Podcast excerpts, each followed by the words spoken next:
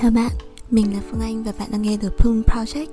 Tại đây mình sẽ chia sẻ về những cảm xúc, suy nghĩ và bài học cuộc sống trên hành trình trở thành một phiên bản tốt hơn của chính mình mỗi ngày. Cảm ơn bạn đã ghé chơi và mình mong bạn có thể tìm thấy cho mình những suy nghĩ tích cực và những giây phút lắng động giữa cuộc sống ồn ào ở ngoài kia. Xin chào các bạn và chào mừng các bạn đến với tập thứ hai ở trên kênh podcast của mình. Và chủ đề của ngày hôm nay là về những cái lời nói phán xét, những câu nói mà có thể gây tổn thương đến với người khác. Mình đã suy nghĩ và chăn trở về cái chủ đề này trong một thời gian rất là dài và cũng đã muốn nói về nó từ rất là lâu rồi. Nên là hôm nay mình quyết định là sẽ dành một chút thời gian để có thể ngồi xuống và cùng trò chuyện và thảo luận với mọi người về chủ đề này. Thì không biết là uh, mọi người đã bao giờ từng nghe câu nói của một ai đó. Và cái câu nói đấy khiến bạn hoài nghi về chính mình. Nó khiến bạn nghĩ rằng là bạn không đủ giỏi, khiến bạn nghĩ rằng là bạn không thể giỏi một việc gì đó và bạn sẽ không bao giờ có thể làm được điều bạn muốn. Khi mà mình nhìn lại thì mình nhận ra là đa số những cái quyết định trong cuộc sống của mình, nó đều tồn tại cái sự rằng xé giữa việc mình muốn và việc mà người khác nghĩ rằng là mình không thể làm được. Để mình kể một chút về câu chuyện của mình thì hồi đấy là đầu năm lớp 9 mình có đưa ra một cái quyết định là mình sẽ dừng việc học hóa và mình sẽ chuyển sang việc là mình tập trung vào học tiếng Anh. Cho dù hóa lúc đấy đang là một cái con đường rất là sáng để có thể dẫn mình tới cái giấc mơ từ hồi lớp 6 của mình. Đó là giấc mơ là mình đỗ được vào trường Hà Nội Amsterdam. Thì ở thời điểm đó mình đã học hóa được gần 2 năm rồi và mình cũng đã thi đỗ được vào đội tuyển hóa của trường trong khi đấy thì tiếng Anh của mình chỉ tầm tầm ở giữa lớp thôi. Mình không hẳn kém nhưng mà cũng không hề nổi trội ở trong cái năng lực tiếng Anh của mình. Mình vẫn nhớ là cái hồi cuối năm lớp 8 thì mình không thể phát âm được đúng từ she và mình luôn đọc nó là si và mình không nhận ra được cái điều đấy cho đến khi đứa bạn khác nó nhắc mình. Lúc đó thì mình vẫn quyết định là mình sẽ đổi. Tại vì sự thật là cái việc học hóa khiến mình cảm thấy rất là mệt mỏi. Mình đã lờ mờ nhận ra cái điều này từ một khoảng thời gian trước đấy rồi. Mà tuy nhiên là đến khi mà phải thực sự đối diện với cái câu hỏi là liệu mình có thể học hóa được hết 3 năm cấp 3 hay không, nếu mà mình có may mắn đỗ vào chuyên hóa của trường AMS thì câu trả lời lúc đấy rõ ràng là không. Nên là mình đã quyết định là mình sẽ đổi và mình chuyển sang học tiếng Anh cái lý do mà mình chuyển sang học tiếng Anh lúc đấy nó cũng chỉ đơn giản là lúc đấy ở lớp học thêm ấy thì cô giáo của mình là một người đã từng đi du học ở úc về. Hồi đó thì mạng xã hội nó chưa phát triển như bây giờ nên là mình cảm thấy, mình chỉ cảm nhận được là có một cái thế giới rất là rộng lớn, rất là nhiều thứ để khám phá ở ngoài kia qua những cái câu chuyện cô kể khi mà về cái khoảng thời gian mà cô học, du học ở úc thì mình nhận thấy là mình muốn được tự tin, bước ra thế giới đó. Và để làm được điều đấy thì mình muốn là mình có thể học được tốt tiếng anh. Thì cái buổi tối mà hôm mà mình hạ quyết tâm là mình sẽ không học hóa nữa và mình sẽ chuyển sang học tiếng Anh, thì mình đã hít một hơi thật là sâu, mình lật đật chạy sang phòng bố mẹ và mình bảo mẹ cái tin động trời là mình sẽ không thể học hóa tiếp được. Bởi vì dù có đỗ thì mình cũng không thể yêu thích và theo đuổi nó được và mình muốn chuyển sang tiếng Anh thì lúc đấy là mẹ mình đồng ý. Thế là mình bắt đầu âm thầm tự học. Mình tự trau dồi về cái mục tiêu trước mắt là học tốt tiếng Anh đã. Lúc đấy thì cái giấc mơ ARMS dường như nó đã trở nên rất là xa vời với mình rồi. Nhưng mà một phần ở trong mình, ở sâu thẳm trong mình thì mình thấy là mình vẫn chưa từ bỏ hẳn cái giấc mơ đó. Thì đối với những người mà họ đã biết mình từ trước đấy rồi thì cái việc chuyển hướng từ hóa sang anh là một điều rất là khó hiểu đối với họ. Họ bảo rằng là học tiếng anh thì sẽ phải có năng khiếu và họ bảo với mình là trông mình không hợp để học tiếng Anh, tại vì học tiếng Anh phải tự tin và năng động. Còn mình thì lúc đấy, mình lúc nào cũng rất là trầm tính, rất là nhút nhát, rụt rè và rất là ít nói. Thì đúng là từ bé mình đã quen với việc bị nói là mình không có năng khiếu để học tiếng Anh và cái lời nói đấy nó nó xuất hiện nhiều đến mức mà mình cũng tin. Vào cái việc là đúng là mình không có năng khiếu thật. Tuy nhiên là khi mà mình đã đặt cái mục tiêu là mình muốn học tốt tiếng anh thì mình thực sự đã chấp nhận cả việc mà mình mình có thể là mình không có năng khiếu và có thể là mình sẽ mất rất là nhiều nỗ lực để có thể uh, học tốt được như các bạn khác. Nhưng mà mình cũng đã chấp nhận điều đấy nhưng mà mỗi khi mà nghe cái câu nói, những cái câu nói kia thì mình vẫn rất là buồn. Nó làm mình rất là băn khoăn và nó khiến mình lại tự hỏi bản thân là hay là mình không đủ giỏi để làm cái việc này? Và hay là cái điều này nó thực sự không dành cho mình và mình chỉ đang cố gắng để theo đuổi nó một cách mù quáng? Nhưng mà hồi đấy thì mình nhớ là cứ mỗi khi nhìn thấy bố mẹ mình vất vả đưa đón mình đi đủ các lớp học thêm, đưa đi đón về thì mình có một cái động lực rất là lớn. Mình nghĩ là cái quyết tâm ngày đó của mình nó xuất phát từ cả niềm yêu thích, cái một cái sự khát khao được học tốt một cái môn gì đấy và có cả trách nhiệm đối với những người mà thương yêu mình và dành kỳ vọng với mình. Và kết quả là năm đó thì mình đỗ vào anh hai ARMS, mình đỗ vào lớp A của chuyên ngữ và mình được học bổng của chuyên Anh sư phạm thì đấy là một cái điều mà mình rất rất là biết ơn khi mà mình đạt được ước mơ của mình. Và thực sự là cái ước mơ đấy nó nó ngoài sức tưởng tượng của mình và của tất cả mọi người khác. Thì đó là lần mình nghĩ là lần đầu tiên mình trải nghiệm việc đi ngược lại với những gì mà đa số nói. Khi mà đa số bảo rằng là mình mình không thể làm được và thực tế chứng minh là mình hoàn toàn có thể làm được điều đấy. Tuy nhiên là mình có rất là nhiều may mắn mình may mắn được gia đình yêu thương, được gia đình quan tâm. Mình có một nền tảng học tập có thể nói là khá là vững chắc trước đấy. Nên là những cái lời phán xét của họ chỉ đủ để làm mình buồn và khiến mình chăn trở. Nhưng mà có thể với một ai đó khác, khi mà họ ở trong một cái hoàn cảnh khác và phải nghe những cái lời nói khác, thì một lời phán xét vô ý thôi cũng đủ để đóng sập những cái ước mơ của họ, đóng sập cái khao khát được vươn lên của họ, bởi vì họ thực sự nghĩ rằng là mình không đủ giỏi để làm cái việc đấy. Một cô bé khi mà mới đem lòng yêu thích việc đánh đàn chẳng hạn, thì chỉ cần nghe người lớn nói một câu là cô bé ấy không có năng khiếu thì cũng có thể khiến ờ, cô bé cảm thấy tự ti rất là nhiều và không bao giờ muốn quay trở lại cái việc đánh đàn nữa. Tương tự như vậy khi mà một đứa trẻ từ bé luôn bị bảo là nhút nhát và rụt rè, thì khi lớn lên nó có thể tự khước từ những cái cơ hội đến với bản thân mình bởi niềm tin rằng là nó thật sự nhút nhát và nó không xứng đáng với cả những cái cơ hội tốt đẹp kia. Vậy nên là trong lần chia sẻ này thì mình muốn nói về những cái lời phán xét theo cả hai chiều. Làm thế nào để có thể vượt qua được những cái lời nói phán xét? Và làm thế nào để bạn không trở thành một người buông lời tổn thương với một ai đó?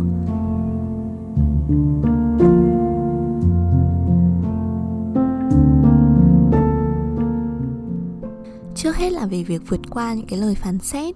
thì có một sự thay đổi lớn ở trong nhận thức của mình về những cái lời nói mang hàm ý đánh giá tiêu cực như vậy.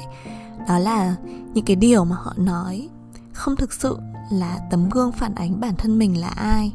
mà là sự phản ánh của chính họ. Để mình thử lấy ví dụ một câu mà mọi người đã từng nói với mình, đó là học tiếng anh phải có năng khiếu. Mình không có năng khiếu nên sẽ không học được tiếng anh. Thì câu nói này thực sự nó có ý nghĩa là gì?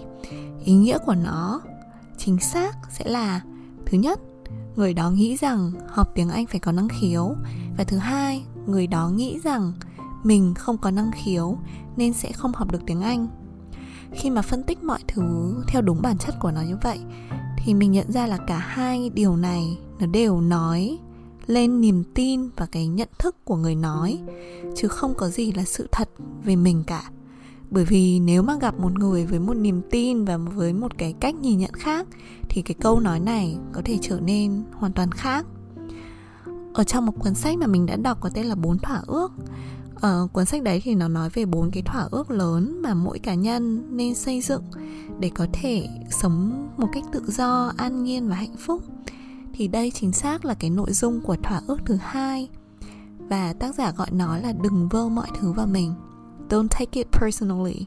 Thì thú thật khi mà hiểu được ý nghĩa của cái thỏa ước này rồi. Nhưng mà cái việc thực hành với mình vẫn là một điều rất là khó. Đặc biệt là khi câu nói đấy nó lại xuất phát từ những người mà mình rất là yêu thương và tôn trọng. Mình nghĩ là mình chưa thể hoàn toàn giải phóng bản thân và đạt đến cái level là bỏ ngoài tai mọi lời người khác nói nhưng mà ít nhất là cái việc mà mình biết đến và mình hiểu được cái điều này cũng đã giúp mình bớt âu lo và bớt suy nghĩ hơn trước rất là nhiều. Nó giống như là một cái nguồn sáng để mình có thể hướng về đó và mình bình tĩnh, trấn an bản thân. Mỗi khi mà mình nghe được một cái lời nói gì đấy khiến mình cảm thấy tiêu cực và mình lại tự nhủ rằng là mình không cần phải đặt niềm tin về bản thân ở trong lời nói của bất kỳ ai cả mình chỉ cần nghe và thấu hiểu chính mình thôi và và lời nói của chính mình sẽ là lời nói quan trọng nhất mà mình cần để có thể tự xây dựng niềm tin về bản thân ở trên đó.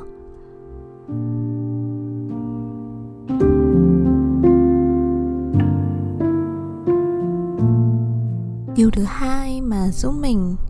vững chắc hơn trước những lời phán xét của người khác, đó là một niềm tin và mình vẫn tự nhủ cái điều này cho tới thời điểm hiện tại rất rất nhiều. Đó là kiến thức nào mà mình chưa biết,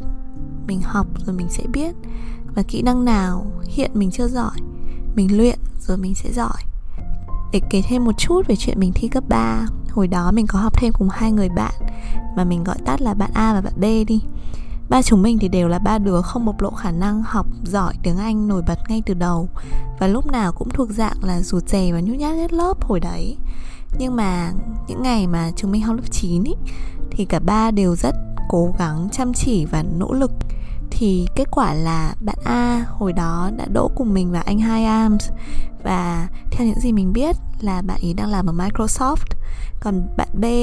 hồi đó bạn đỗ lớp A của chuyên ngữ. Và sau bạn có thi và bạn được 8.5 IELTS thì đó đều là những cái thành tích rất là đáng ngưỡng mộ. Khi mà mình chứng kiến những câu chuyện như vậy, kể từ điểm khởi đầu cho đến khi mà họ gặt hái những cái thành công nhất định ở trên con đường của họ, thì mình dần có niềm tin là cái yếu tố để quyết định thành công của một ai đó không nằm nhiều ở thứ gọi là khả năng trời phú hay là tài năng thiên bẩm mà quan trọng hơn là sự nỗ lực và bền bỉ cố gắng mỗi ngày của một cá nhân. Niềm tin này nó vẫn đi theo mình cho tới thời điểm hiện tại ở trong mọi cái công việc trong mọi cái thử thách mà mình phải đối mặt. Ví dụ như là bây giờ đi à, một cách tự nhiên thì mình không phải là người viết hay là nói cuốn hút và hấp dẫn nhưng mà mình vẫn quyết định là mình sẽ tập tành viết blog mình sẽ làm podcast bởi vì mình có một cái mong muốn là mình muốn giúp cuộc sống của mọi người trở nên tích cực hơn, khiến mọi người cảm thấy vui vẻ hơn. Vậy nên là mình quyết định là mình mình vẫn sẽ làm và mình sẽ luyện tập mỗi ngày. Mình bắt đầu để ý nhiều hơn đến việc luyện viết này. Mình tham gia vào các nhóm dành cho writers. Mình đọc sách một cách có chủ đích để có thể phân tích được cách viết của tác giả. Và khi nào rảnh, ví dụ những lúc mà kiểu rửa bát các thứ thì mình sẽ dành thời gian để nghe podcast, để xem là mọi người họ sẽ truyền tải cái nội dung của họ như thế nào, giọng nói của họ ra sao. Thì hiện giờ là mình vẫn khá là struggle trong cái việc viết blog và làm podcast. Nhưng mà mình tin là chỉ cần mình cố gắng và luyện tập mỗi ngày, mình chăm chỉ làm theo đúng cái tiến độ mà mình đã đề ra, thì sẽ có một ngày mình viết thuần thục hơn, mình sẽ nói tự nhiên hơn và mình sẽ tạo ra được nhiều những cái nội dung hay và có giá trị với người đọc và người nghe. Mình nhận ra là những cái người mà họ thường phán xét một ai đó sẽ không có khả năng để làm được điều a hay điều b. Thì thực chất đa phần họ là những người mang tư duy đóng hay còn gọi là fixed mindset. Thì những người này họ tin rằng là mỗi cá nhân sinh ra đã được định sẵn với những cái khả năng giới hạn rồi. Và ngoài những cái khả năng được định sẵn đó thì dù có nỗ lực bao nhiêu thì cũng sẽ là vô ích. Bởi vì cái việc đấy đơn giản là nằm ngoài vùng khả năng của họ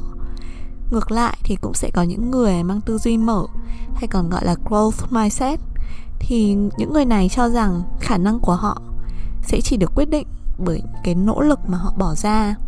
Họ càng chăm chỉ bao nhiêu thì họ sẽ càng tiến bộ bấy nhiêu. Và khi họ tiến bộ, họ sẽ tự tạo ra những cái khả năng mới và phát triển chính bản thân họ khi mà nói đến đây, nếu bạn cảm thấy là bạn là một người có fixed mindset, thì mình nghĩ là bạn có thể tìm đọc về chủ đề này để biết thêm, xác định lại tư duy cho mình chẳng hạn, hoặc là tránh áp đặt tư duy của bạn lên những người khác để tránh nói ra những cái lời phán xét. Còn nếu bạn là một người có growth mindset rồi, thì mình nghĩ là bạn nên dành cái năng lượng của mình cho cái điều mà bạn tin tưởng, đó là bền bỉ và nỗ lực mỗi ngày để có thể làm tốt hơn những cái gì mà bạn thực sự đam mê.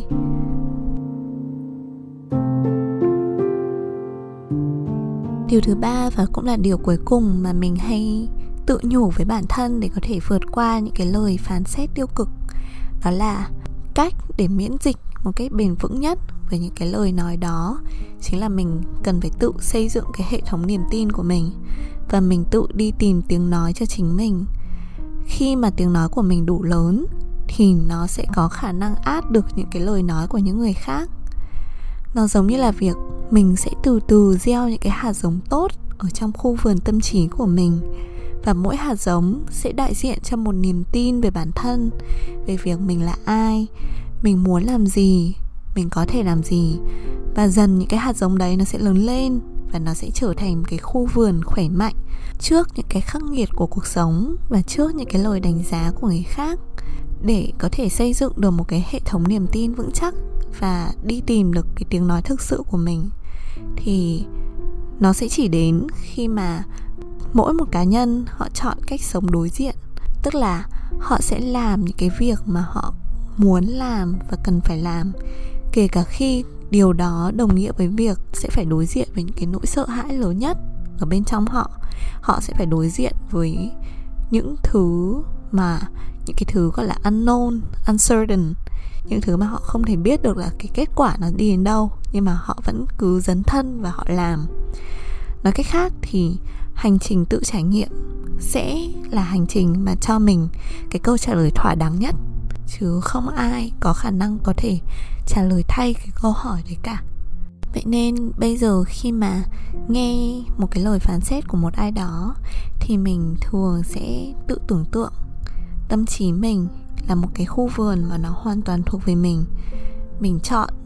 gieo những cái hạt giống tốt ở trong cái khu vườn đấy và mình tin rằng chỉ có hành trình mình tự khám phá mới cho mình những cái niềm tin, mới cho mình những cái hạt giống mà mình cần.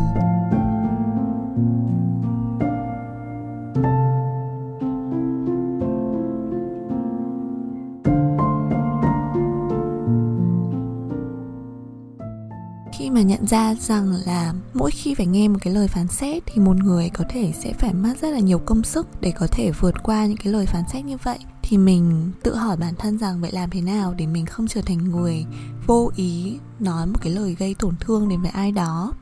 ở trong cuốn sách bốn thỏa ước mà mình đã đề cập đến lúc trước thì bên cạnh cái thỏa ước mà không vơ mọi thứ vào mình, thì có một thỏa ước khác cũng được đề cập tới. Và thỏa ước này có tên là không phạm tội với lời của mình. Khi mà nói đến thỏa ước này, tác giả cũng đã chỉ ra rằng là chúng ta rất dễ phạm tội với những người mà chúng ta yêu thương, nhưng mà dường như lại biết rất ít về điều này. Ví dụ như là cha mẹ với con cái, thầy cô với học trò trẻ con thì thường coi những cái gì mà người lớn nói là sự thật và chúng sẽ hình thành hệ niềm tin ở trên những cái lời nói đó. Chính vì vậy mà rất nhiều người lớn, khi mà họ vô tình nói ra những cái lời phán xét, khi mà họ vô tình đưa ra một cái ý kiến đánh giá rất là chủ quan, thì trẻ con sẽ là cái người tiếp nhận cái luồng thông tin như vậy.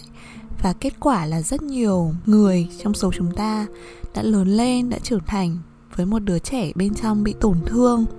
và cái ngày tháng trưởng thành trở thành một cái cuộc vật lộn để có thể chữa lành, có thể chống chọi với những cái ký ức không tốt đẹp ở trong tuổi thơ. Khi mà mình quan sát những cái người bạn xung quanh mình mình nhận ra là nhiều khi cái sự phiền muộn của họ nó lại đến từ một cái câu nói tưởng chừng như là rất là bâng quơ từ khi mà họ còn bé vậy nên là mình tin rằng nếu mà mỗi người chỉ cần để ý đến cái lời nói của mình một chút thôi, thì sẽ có rất là nhiều cái nỗi buồn, nó sẽ được xóa bỏ và sẽ có nhiều những cái hy vọng mới nó được thắp lên. Để mà tránh biến bản thân trở thành cái người vô tình nói lời nói tổn thương đến với một người khác, thì mình thường ở đi theo hai cái nguyên tắc. Thứ nhất, đó là việc luôn tự bảo với bản thân rằng hãy giữ cho mình sự khiêm tốn. Đối với mình, ai cũng sẽ có những cái cảm nhận cũng sẽ có những cái quan điểm và những cái ý kiến đánh giá riêng. Và những cái quan điểm như vậy nó không nó không có gì đáng trách cả. Tuy nhiên là vấn đề nó sẽ xảy ra khi mà mỗi người nói ra những cái ý kiến đấy một cách quá dễ dàng. Trong khi chưa tự hỏi bản thân rằng là liệu mình đã có thực sự, mình đã thực sự có đủ dữ kiện để đánh giá họ chưa? Hay là cái ý kiến đấy, cái sự đánh giá đấy nó chỉ dựa trên những cái thành kiến cá nhân và những cái cảm nhận chủ quan của mình mà thôi? Thì mình nghĩ là một cái phần gốc rễ của việc nói ra những cái lời phán xét nó xuất phát từ sự kiêu ngạo.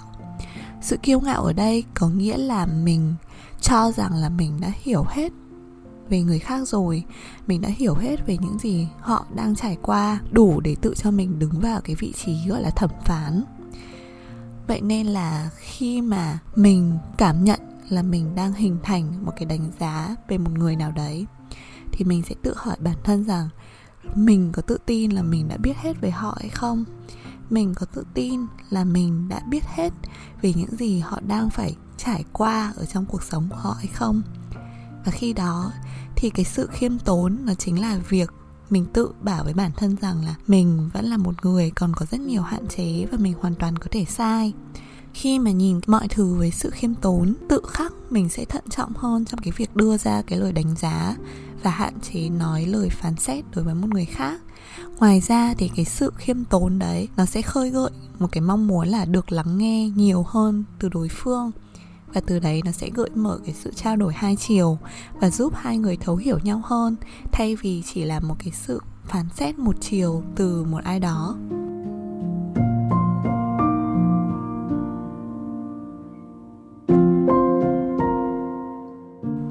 Điều thứ hai mà mình vẫn luôn tâm niệm,